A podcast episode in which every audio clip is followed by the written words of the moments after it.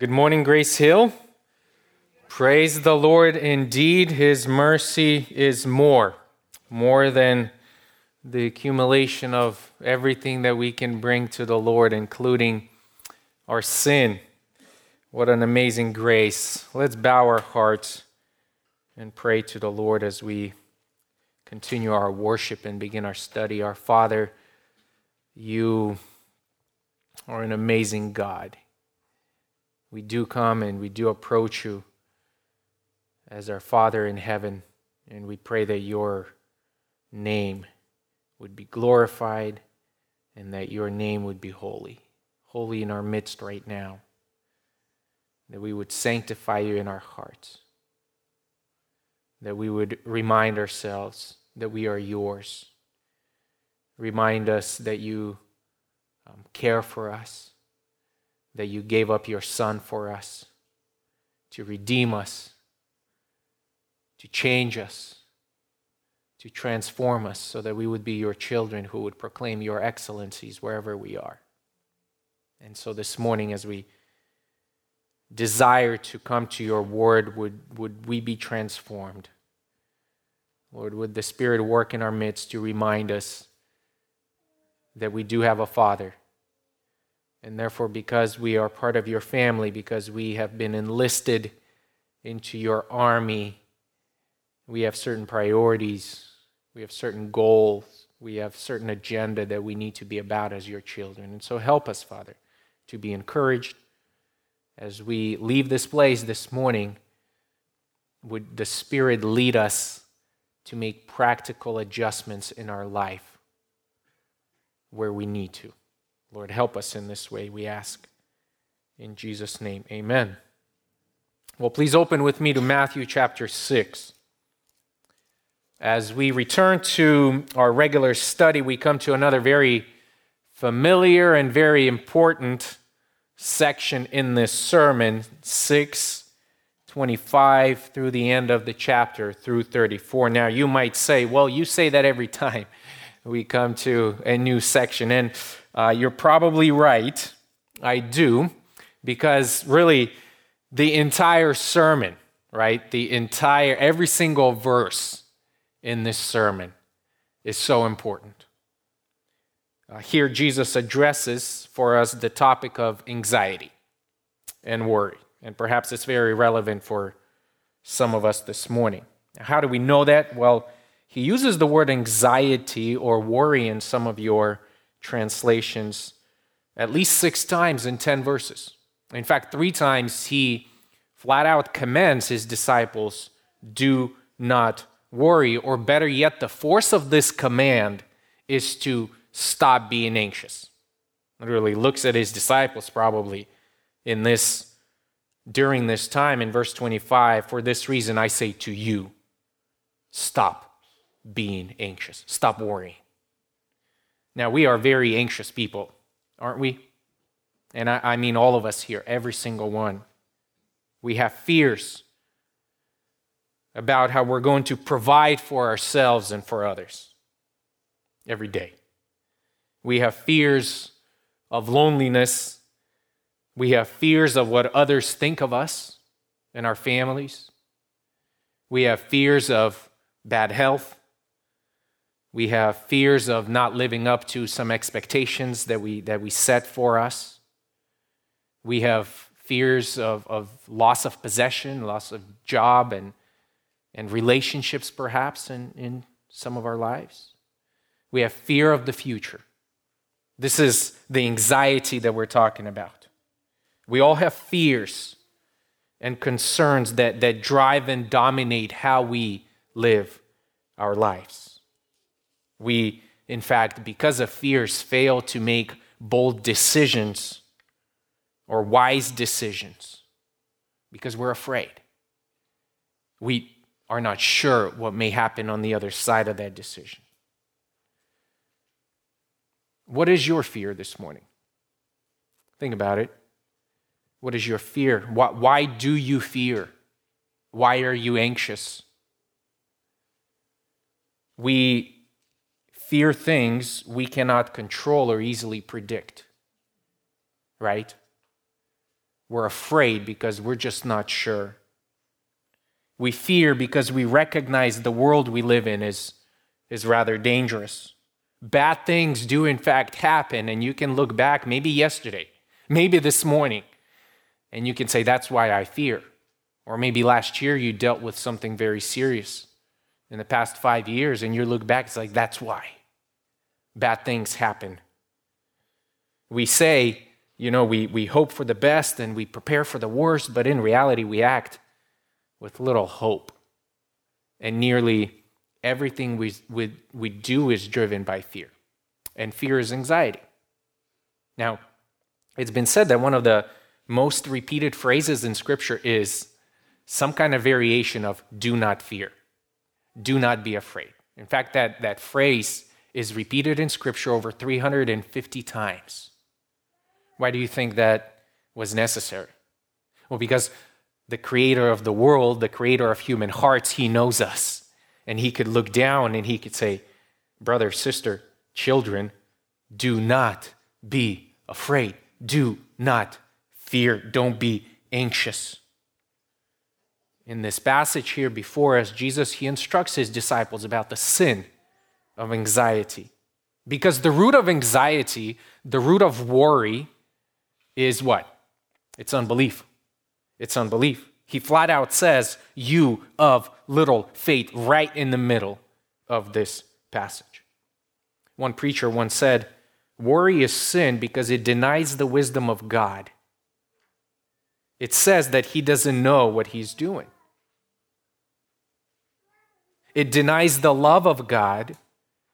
It says he doesn't care. And it denies the power of God it says that he isn't able to deliver me from whatever is causing me to worry. That is fear, that is anxiety, that is in fact sin. So as we look for help in dealing with our anxiety, we need to turn to the Word of God for instruction, and that is why we're here this morning. And so I invite you to turn, if you're not there yet, Matthew chapter 6, and we'll begin reading with verse 19 verse 19 in order to set the context and remind ourselves where we've been two weeks ago. Verse 19 Do not store up for yourselves treasures on earth, where moth and rust destroy and where thieves break in and steal, but store up for yourselves treasures in heaven, where neither moth nor rust destroys and where thieves do not break in or steal. For where your treasure is, there your heart will be also. The eye is the lamp of the body. So then, if your eye is clear, your whole body will be full of light. But if your eye is bad, your whole body will be full of darkness. If then the light that is in you is darkness, how great is the darkness? No one can serve two masters. For either he will hate the one and love the other, or he will be devoted to one and despise the other. You cannot serve God and wealth. For this reason, I say to you, do not be worried about your life as to what you will eat or what you will drink, nor for your body as to what you will put on. Is not life more than food, and body more than clothing? Look at the birds of the air, that they do not sow, nor reap, nor gather into barns, and yet your heavenly Father feeds them. Are you not worth much more than they? And who of you, by being worried, can add a single hour to his life? And why are you worried about clothing? Observe how the lilies of the field grow. They do not toil, nor they do not spin. Yet I say to you that not even Solomon in all his glory clothed himself like one of these. But if God so clothes the grass of the field, which is alive today and tomorrow is thrown into the furnace, Will he not much more clothe you? You of little faith. Do not worry then, saying, What will we eat, or what will we drink, or what will we wear for clothing? For the Gentiles eagerly seek all these things. For your heavenly Father knows that you need all these things. But seek first his kingdom and his righteousness, and all these things will be added to you. So do not worry about tomorrow. For tomorrow will care for itself. Each day has enough trouble of its own. What an amazing text. As we look at this text, I want us to, to notice two things here primarily anxiety over basic necessities results from two things lack of faith and misplaced priorities.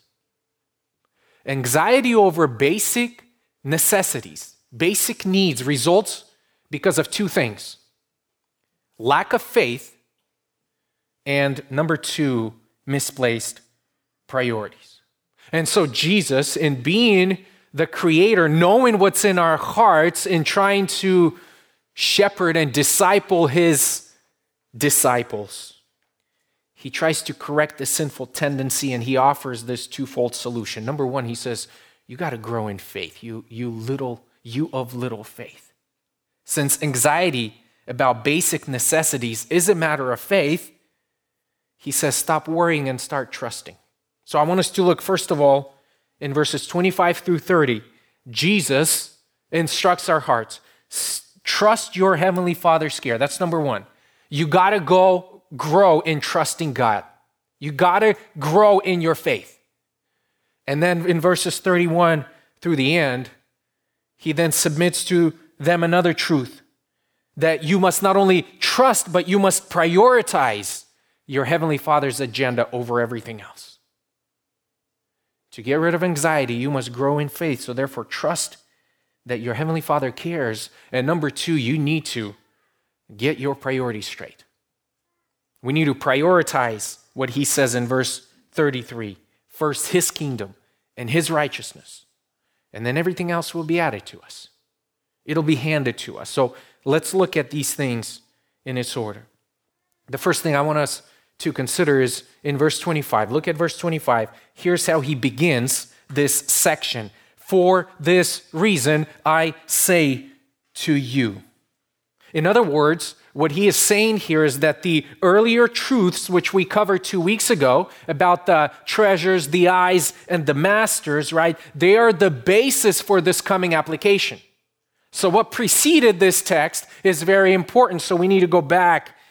And in the course of our discussion, we need to remember what is it that, that he taught us so that we can properly apply it. Here, Jesus, in verse 25, he begins to expose the root problem of desiring to store earthly treasures, which often begins with anxiety about our earthly needs. You know, it always starts subtle, it always starts small. Like, I just got to get a job. Why do you need a job, sir? Well, I got to get a job because I need to pay my bills. Great. And then you get a job. And then you start paying your bills and you're like, well, I got to work a little bit of overtime. Why? Well, because I got to start saving a little bit, right? Only fools don't save. So I got to be wise and I got to start saving. And then you got to start save. And then you begin to save and then you realize that, hey, um, I have a lot saved. I got to start spending a little bit. So what am I going to spend on? You, you see how that works? And, and it always starts with anxiety, but then instead of providing for your needs, you begin to store. Store.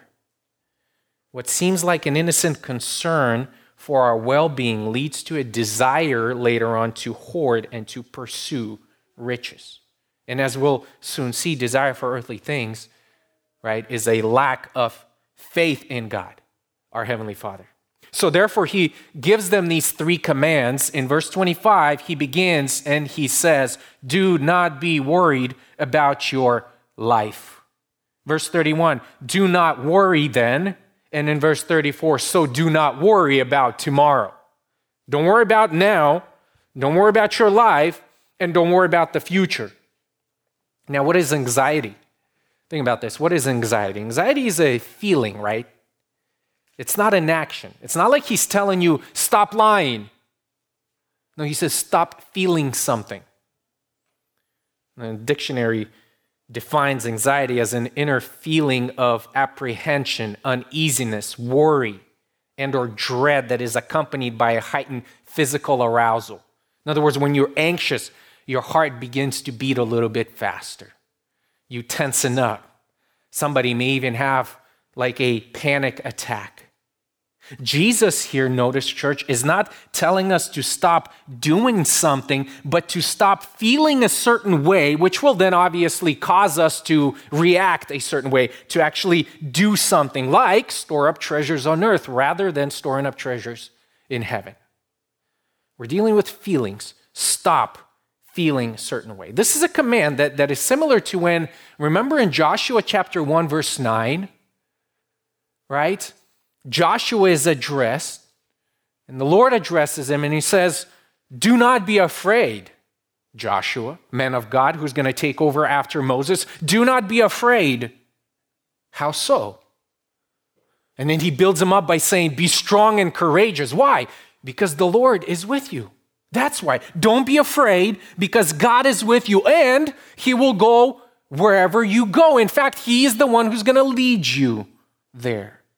So, in these verses, Jesus addresses this inward struggle and encourages us towards trust. Do not be anxious, but trust.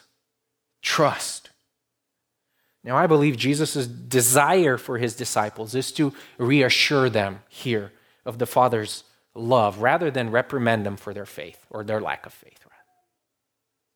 Right? Uh, I mean, consider his disciples. Think about this. We're just at the beginning, right? And, and Jesus is speaking primarily to his disciples. The, uh, the crowds are, are, are there and they're listening, and, and the Pharisees and Sadducees, they're also you know, listening to him. But, but Jesus' focus is towards his disciples. And think about disciples. Remember in, in Matthew 4, we've been there, we studied through that passage. Towards the end of chapter 4, Jesus calls Peter and Andrew, and then he calls James and John. And he sa- tells them, You follow me. You follow me. And what did they do? It said they left everything, including their family, their father in the boat. They dropped everything and they're like, all right, we're going to go. We're going to follow you. And by most accounts, as I said before, these guys are probably teenagers. Teenagers. They drop everything. And this guy from Galilee comes up and says, You follow me. They believe him. They trust him. They surrender everything. Say, We're going to go after this guy. And we're going to go wherever this man goes. Do you think that they were worried at times whether or not they will be taken care of. It's just a natural reaction. In fact, later on in Matthew 19, a few years after this, they go back, and Peter's the one who's asking, Lord, we left everything for you, surrendered everything. We have nothing. What are we going to get after this is all over? You see, this is what they were this is what they're dealing with. And Jesus here wants to build their faith. And, church, He wants us to do the same. He wants to do the same with us. Build our faith. You have little faith. And we got to understand that, yes, every time we are anxious, we're showing lack of trust, we're showing lack of faith. That being say, said, faithlessness is sin. And it becomes even more apparent as we get into this text. Notice Notice what type of anxiety Jesus addresses here. Look at verse 25 again.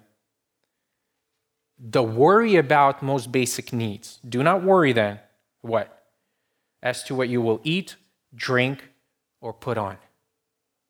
Eat, drink, and put on. Some of us may be sitting here and thinking, well, that's normal to worry about food and clothing for ourselves and for our families. You know, I mean, we get up in the morning, we got up this morning. The very first thing we think is, what are we going to put on? And then after that, we're thinking about what are we going to have for breakfast? And we're making choices, right? This is what we do every single time. That's just a normal course of life. Everyone consumes these things. Everybody consumes this thing. But, but here it is it is one thing to consume basic necessities, and quite another to be consumed by these basic necessities. And this is what he's dealing with here. Do not worry then. Do not be consumed by the thought of what am I going to eat? What am I going to drink? What am I going to put on? When we're consumed and dominated by these things, what are we tempted to do most? Store up store up, plan, go overboard. This is what we do. Store up. Now, Jesus already instructed his disciples. If you're there in 6, just go back a little bit to verse 9. And here he instructed his disciples to pray for basic needs, to pray. So there's this theme of dependence is, is all over this, this sermon, but especially in chapter 6. And so he told them, Pray then, in verse 11, give us this day our daily bread. Ask. Now he leads his disciples to consider what true life is all about. Look, he is trying to get them to understand something, and that's why he's asking all of these questions, rhetorical questions. Consider this. Consider this, and perhaps that's one of the best way if you're trying to get someone to understand, or even sometimes when you're trying to understand yourself, ask questions. And so, therefore, Jesus says, Why are you worried? And then he says this Is not life more than food and the body more than clothing? Right? He is reminding them and us what we have already, what he has already taught in, in the preceding verses. That there are rewards in heaven where we should be laying up treasures for ourselves, but not only that, but also he wants to remind us that if God has given us life itself and our bodies, which we possess, is He not able to sustain our life and sustain our bodies?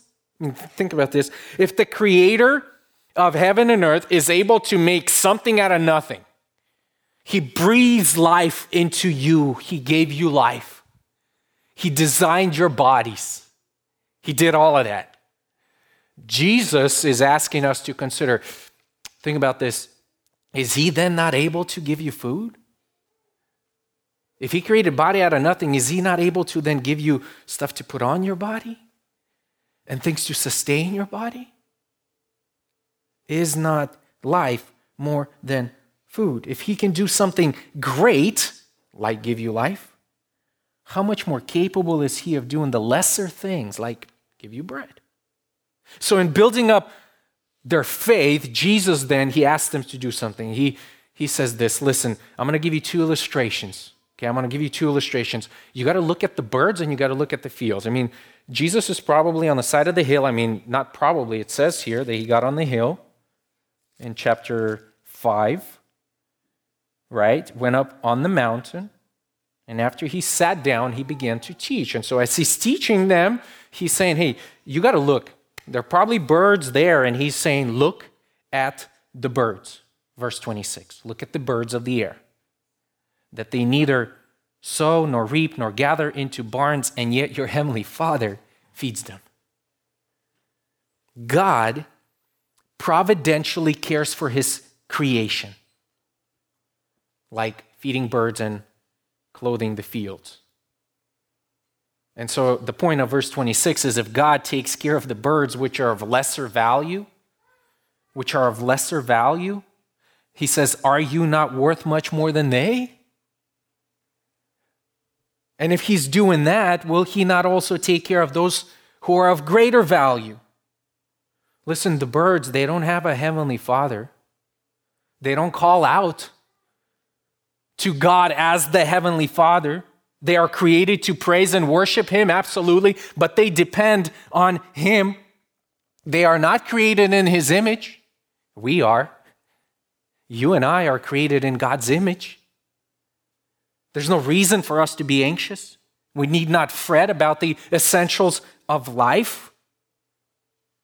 Now, you might read this a little closer, verse 26, and say, Hey, you know, um, the fact that the birds neither sow, reap, or gather is a bit confusing. Does that indicate that we should not work, right, to meet our needs? And so there may be someone who's tempted to do that and to go that route and to just lean on Jesus. Why aren't you waking up and going to work today? I'm just trusting the Lord. Well, the Lord gave you a job, so you get up. This is how He provides for you. Get up and go. I mean, Paul had a lot to say about this, right? Second Thessalonians 3 If anyone is not willing to work, he is not to eat. The emphasis in this text is worry, not work. And we need to keep it there. They don't worry. The birds don't worry because their creator takes care of them. Why do you? Did you forget that you have a creator? More than that, do you forget that you have a heavenly father? Father who cares for you. I mean, if, if, if this is not enough, then let me give you another illustration. 28. And why are you worried about clothing? Uh, observe how the lilies of the field grow. They do not toil, nor do they spin. Yet I say to you that not even Solomon in all his glory clothed himself like one of these. Oh, this is great. Here's another point. If, if God shows such concern for the flowers of the field, which are here for a short time and then they used up as dry grass to offer heat, will he not also be concerned for us? And the answer is, of course, he will be concerned that we have something to wear. And check this out if we think otherwise, which is what we do when we demonstrate this anxiety, then the real problem we have is lack of faith. Verse 30, you of little faith. In other words, he says, the fields that are covered with flowers. Not even Solomon, where he says in verse 29, like in all his glory, uh, probably means at the height, at the height of his glory where everybody were, were itching to come in and to check out all of his riches, to check out all of his possessions and his wisdom and everything. He says, Solomon at the height did not experience what, what you guys are seeing right now because I take care of that. Why are you still anxious? Why are you of so little faith? Now, Notice the progression here in this argument. First, Jesus warns in verses 19 through 24 about seeking earthly riches rather than treasures in heaven. And then he zeroes in on what so easily leads to such desire for earthly riches, which is worry about the future in verses 25 through 27. And now he goes right down and pinpoints the source of such worry. And, and he says in verse 30 faith lack of faith. That's where we find ourselves this morning. And this is what Jesus wants to correct. It's where he wants to instruct us in and build us in faith to remind us that we have a Father in heaven, trust his cares. You know, last Friday, we, in discussing the earlier passage as we do in our live groups, we um, talked about George Mueller a little bit. And if you know anything about George Mueller, he was a great man of faith.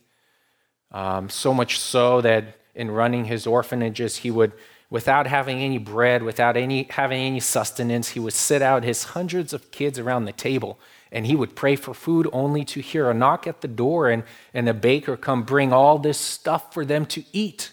It's just amazing. Amazing man of God. And look what he once says. He says, The beginning of anxiety is the end of faith. And the beginning of true faith is the end of anxiety. This man knew how to live. And we need to learn from men like that. And, and think about this. In between these two illustrations, Jesus poses another rhetorical question. In verse 27, he says, This. And who of you, by being worried, can add a single hour to his life? Jesus wants us to see that worry is absolutely useless. Why? Because it doesn't accomplish anything. He says, can add a single hour, single hour, um, literally a cubit, a cubit. And, and a cubit is uh, basically a reference to a uh, length from like your elbow to the tip of your middle finger, usually about 18 inches. And so the point here that Jesus is making is worry can't make you grow more mature or lengthen your days of life for you to grow up another 18 inches. It doesn't do it. It can't do it. It's impossible. In fact, we all very well know that worry does the opposite, in fact. It shortens your life. When you worry and when you stress, you decrease in length of days. Obviously, the Lord determines that, but God wants us to see, Jesus wants us to see that this is an ineffective way to grow. This is an ineffective way to mature. This is unbelief. Arthur Somers, he wisely observed, he says, Worry is a thin stream of fear trickling through the mind. If encouraged, it cuts a channel into which all other thoughts are drained. It's like that termite that eats through the wood and creates all these pathways, right? Have you ever looked at the ant hill? Right? And, and you see all of these channels and all of these pathways. That's what worry does. And then all of your thoughts and all of your plans are filtered through that. Friends, let us not deceive ourselves. And that is the point. When we worry, we do not trust God as we should. When we're anxious about daily necessities, we stopped to look at the birds. We stopped observing the fields. Uh, this is why, practical application, this is why morning walks are, are pretty important. Or if you do evening, that's fine. Or this is why an occasional run or, or a bike ride out in the country road can be so instructive because you look around, especially now in spring, and you see the beauty around you, and you begin to wonder how in the world did that happen? Who grew all of that? Who provides for all these birds to chirp and to sing every single morning? Who does that? And you come to realize that it's my heavenly Father. It's my Father in heaven that does that. He takes care of all these things. Now, I don't believe that Christ intends us to adopt this who cares attitude either.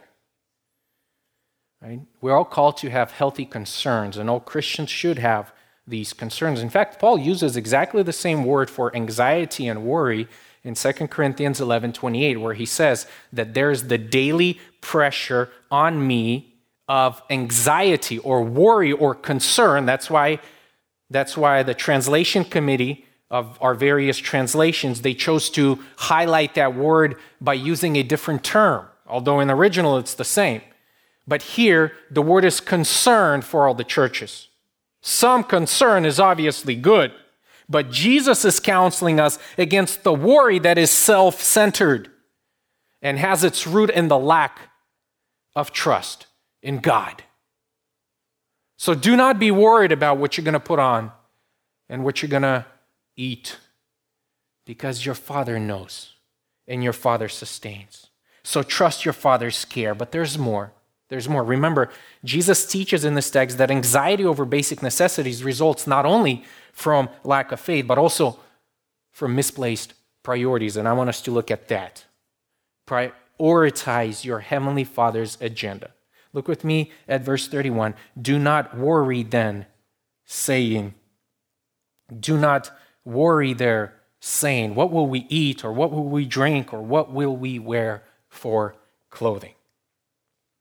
I know that there are some in this room who have experienced firsthand the temptation to be anxious in the midst of a very serious financial crisis in your family, in your personal life, um, even to the point of not being sure whether you will eat, whether you will have food.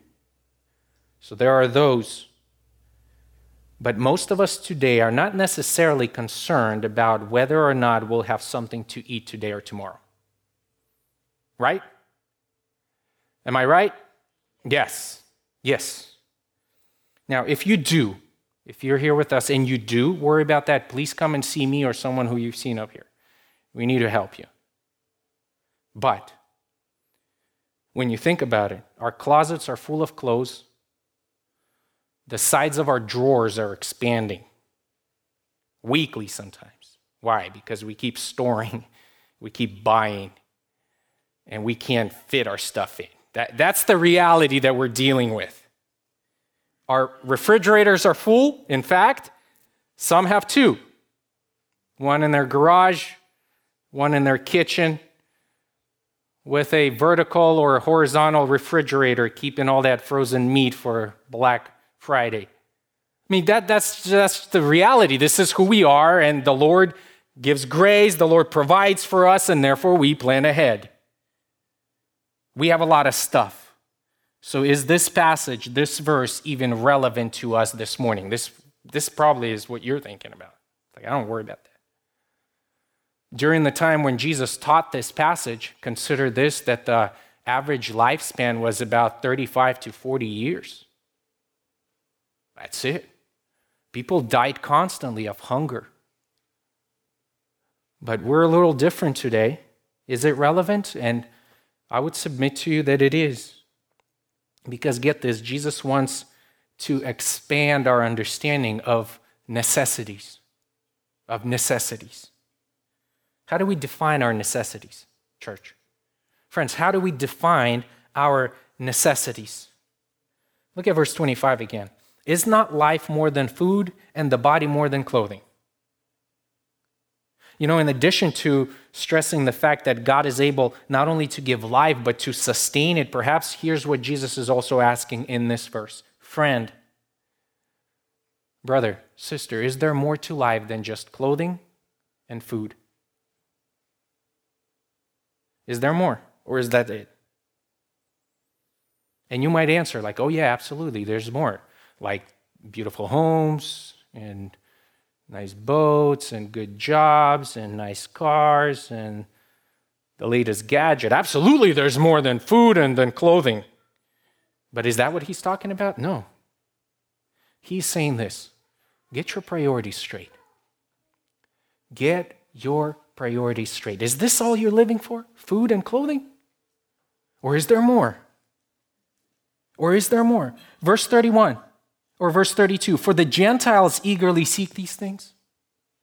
The Gentiles. For your heavenly Father knows that you need all these things. Listen, when you worry more about your temporal needs than you do about your eternal needs, you are behaving like the Gentiles. That's the, the challenge here of verse 32 like the nations, the folks who do not worship Yahweh, who do not know God, the only true God. They are not only consumers like we are Christians, but they are consumed by the earthly things. So when you behave like them, what are you seeking and what are you living for? Aren't you living and seeking for the same things that they are? Have you not lost then that saltiness that Jesus talks about in, in 513? Or the light that, that fails to shine before men in 516? Are you not acting like our Heavenly Father who that He doesn't know? When you behave like this, when you prioritize earthly and, and the, the pursuit for daily necessities, he says, You have forgotten that your Father knows. Your Father knows that you need. He knows your needs. Not just some, but all these things. Unbelievers don't have a Father in heaven, even though the same God gives to both the righteous and the unrighteous everything they need according to 545 but we have a father. You see kingdom citizens do not con- are not consumed by the things of the earth even though they consume the earthly. But look at this. Verse 32 or verse 33 but seek first. Seek first. Here's the the ultimate issue in this entire passage. The ultimate issue that Jesus Christ is speaking to you about this morning is the issue of what comes first in your life. That's it. If you're going to boil everything down to one thing, it is this. It is this. Consider this. Why were the Gentiles off track? Why were they rebuked in verse 32? Is it because they were seeking for food and clothing? No. It's because they were seeking for food and clothing first. First. The issue of first priority. First. That's what they're eager about. So here's the question What do you value most? Why is that important? Because you will seek that which you value. Always. Always. You have various priorities, and you're going to go after number one. Always. What do you value most? As I said two weeks ago in our previous sermon, if what you value is below, if it's material, then all your thoughts and desires, your hopes and fears, your motives and priorities, all of it will be shaped by what is earthly. But if what you value most is above, if, if it is spiritual, then your thoughts and desires, your hopes and fears, your motivations and priorities, all of it will be shaped by what is heavenly, by what is of God. When Jesus called his disciples to follow him, what did he call them to do? I mean, you're here and you're saying, I'm a disciple of Jesus Christ. I'm a follower of Jesus Christ. I am a Christian. What do you follow him in? To seek what he was seeking.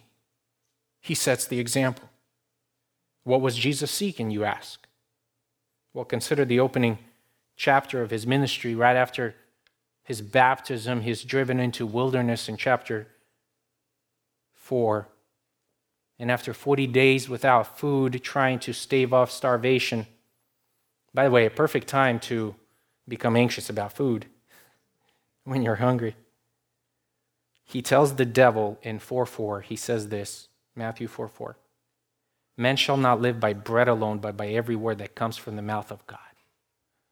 Is not life more than food?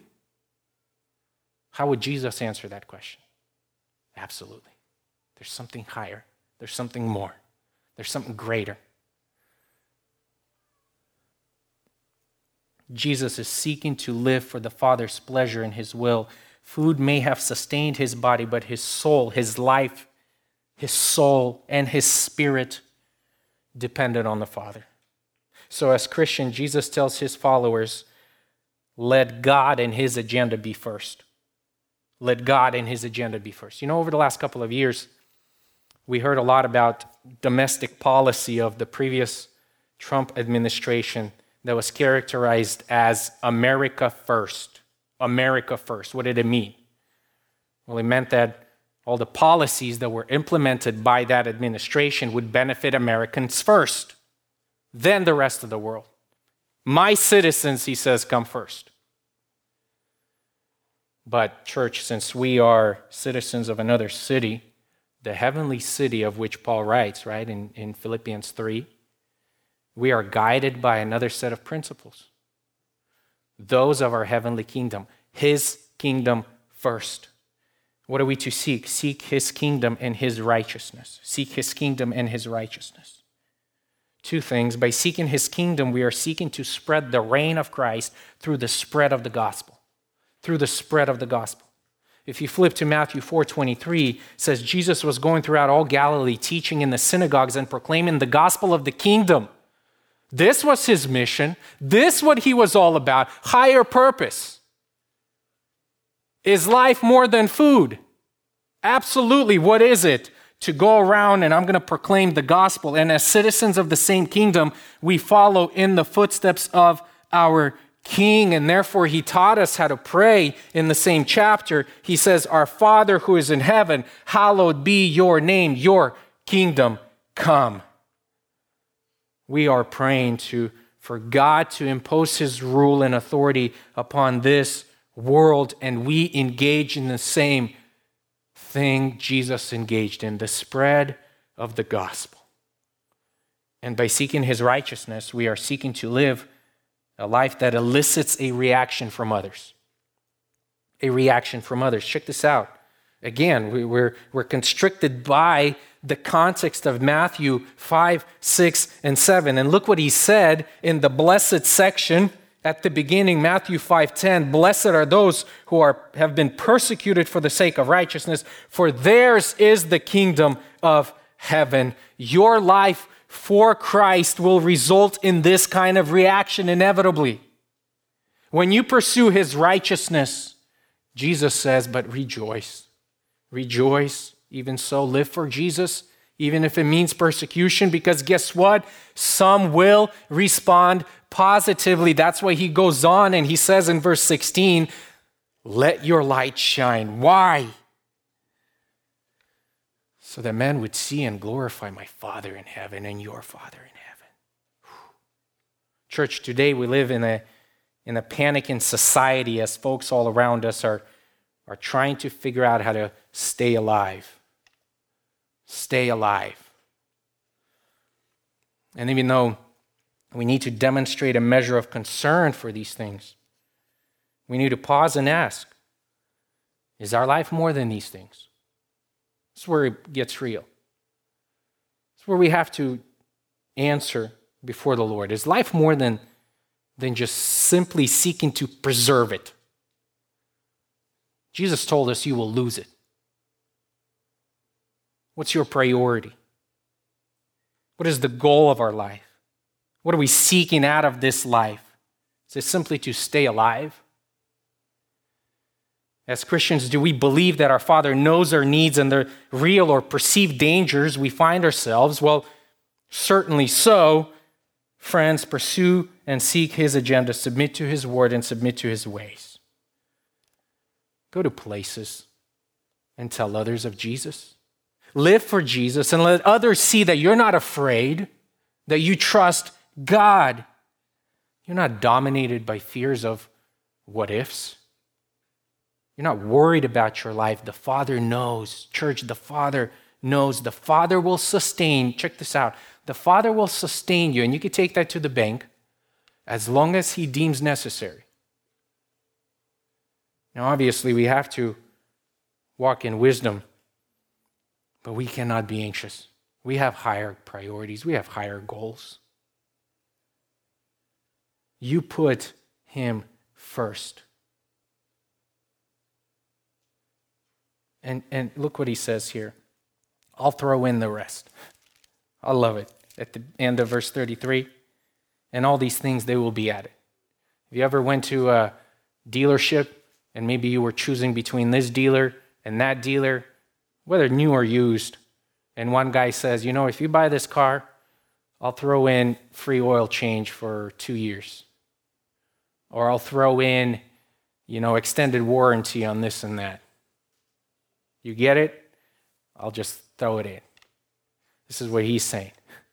This is what, what God promises to cover our basic needs and remove anxiety when we maintain focus on his kingdom and his righteousness. Think about this. We, we read this passage, right, in, in 2 Timothy 2 Timothy chapter 2.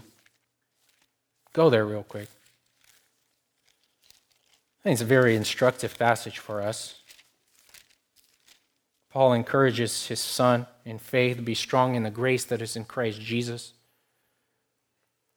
And he says, Suffer hardship with me as good soldier of Christ Jesus. Look at this, verse 4. No soldier in active service entangles himself in the affairs of everyday life when you're in the Lord's army, your number one mission as part of the army is not to find a uniform. You already got that. Your number one goal and mission, your objective is to please the commander by fulfilling your duties. You engage in a battle, you protect the post. That's why you're there. Everything else will be given to you. The food, that's taken care of the uniform, the weapons, all of that stuff, it's all given to you. It's all there, freely bestowed on you. I'll throw that in. I'm calling you to your duty. Put me first. Church, our Heavenly Father promises to provide. Trust Him. Look at the birds. Look at the fields on the way home. And when you do that, you begin to worry less, not only about today, but also tomorrow. Today, but also tomorrow. Read verse 34. Go back to Matthew. So do not worry about tomorrow, for tomorrow will care for itself. Each day has enough trouble of its own. When you trust God each day, you do not need to worry about tomorrow. You do not need to worry about the future. This is really what he's saying. When he says tomorrow, it's just the future. Don't worry about the future. Doesn't he promise you that,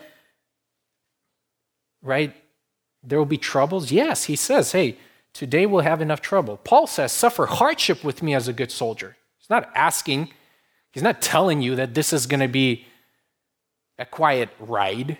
No, it's going to be full of turmoil. But in the midst of all that, he's going to provide. That's the point. Trust him.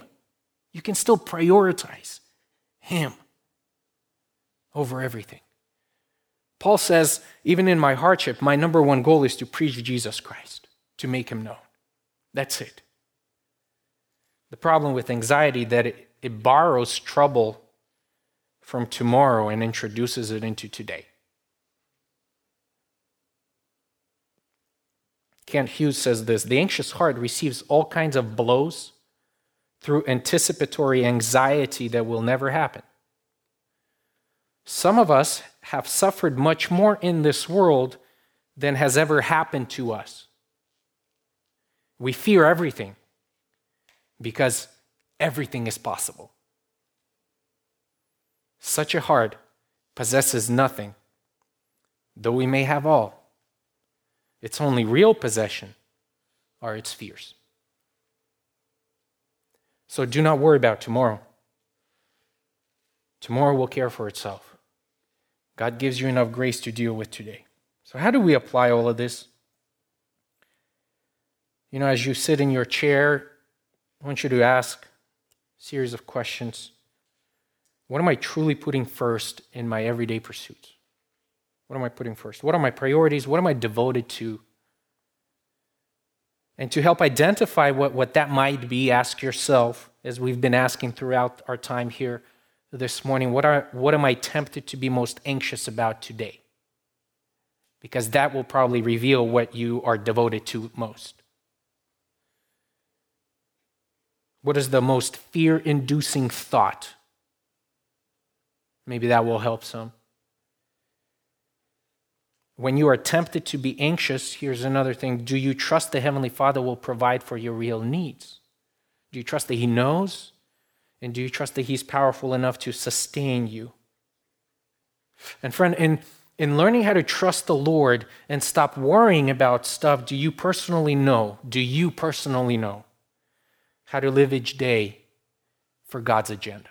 Not just general, I got to preach the gospel, I got to do all of that stuff, I just got to think more about the Lord. Do you personally know in your space, like as a 17 year old, right, as a uh, married man, as a married woman, as someone with children, maybe a senior here among us, do you personally know how to prioritize God's agenda? Can you list some of these things that you need to personally pursue? We don't just want to talk about this stuff, we want to apply this stuff. So maybe you do need to read and just remind yourself of God's word more. Or, or, maybe you need to continue to pray for that perishing soul, even though things might seem hopeless, and you're more tempted to pray about stuff, maybe about your need. And so all of your prayers are filled with that rather than just praying for salvation, because that seemed hopeless. I've prayed for this guy already 15 years and I'm done. Maybe, maybe I just should focus on this thing. Look, what is it that, that you personally need to prioritize? Maybe you need to spend more time with your children. Spend time more with your children to train them, to teach them, to just relate to them the gospel in a more personal way, not just those 30 minutes before they go to sleep. Maybe you need to meet with a friend you've been putting on the back burner for a while to just encourage him, to pray with him, to read scripture with him, just to keep going because you're prioritizing his kingdom over yours. Maybe you need to step out in faith and tell someone about Jesus this week. You haven't done that in a while. Maybe that's what you need to pray. Why? Because of your priorities as Christians. Anxiety over basic necessities results from our lack of faith and misplaced priorities. Let us remember that. Invest in the heavenly kingdom. We trust in the Father because he promises to take care of all of our necessities. Father, we thank you.